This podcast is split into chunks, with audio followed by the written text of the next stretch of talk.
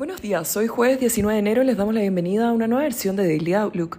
El tipo de cambio abre en 828 pesos sobre el cierre ayer con las bolsas globales retrocediendo, continuando con la tendencia del día miércoles, ante las preocupaciones de los inversionistas por la desaceleración del crecimiento global, luego de publicarse ayer en Estados Unidos ventas de retail bajo lo esperado.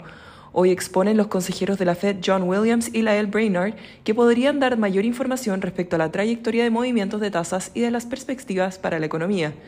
Ayer algunos consejeros de la Fed mostraron opiniones divergentes en distintas exposiciones.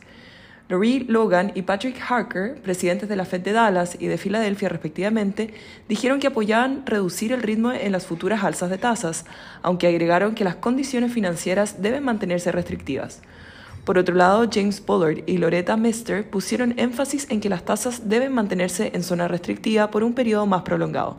Respecto al Banco Central Europeo, uno de los consejeros con una visión más restrictiva, el presidente del Banco Central de Países Bajos, dijo que estaba a favor de múltiples alzas consecutivas de 50 puntos base, a pesar de primar hoy el menor apetito por riesgo.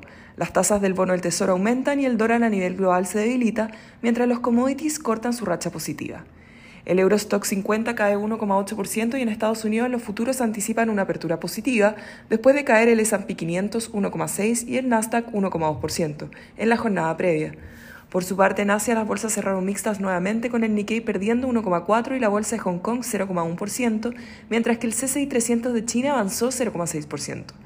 Los commodities cortan su racha alcista con el cobre perdiendo 1,2 y el petróleo WTI 0,7%.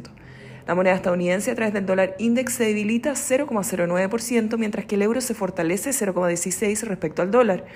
Por su parte, la tasa del bono del Tesoro a 10 años se encuentra en 3,40%, subiendo 3 puntos base respecto a la jornada previa.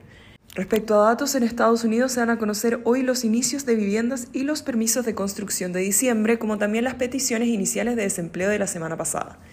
El tipo de cambio opera en 829,3 esta hora con el dólar a nivel global debilitándose, el cobre cayendo y las monedas emergentes mayormente negativas. En cuanto a los técnicos, la próxima resistencia son 830, que ha estado testeando durante la mañana, y luego 838. Por su parte a la baja, el principal soporte es 824 y luego 820.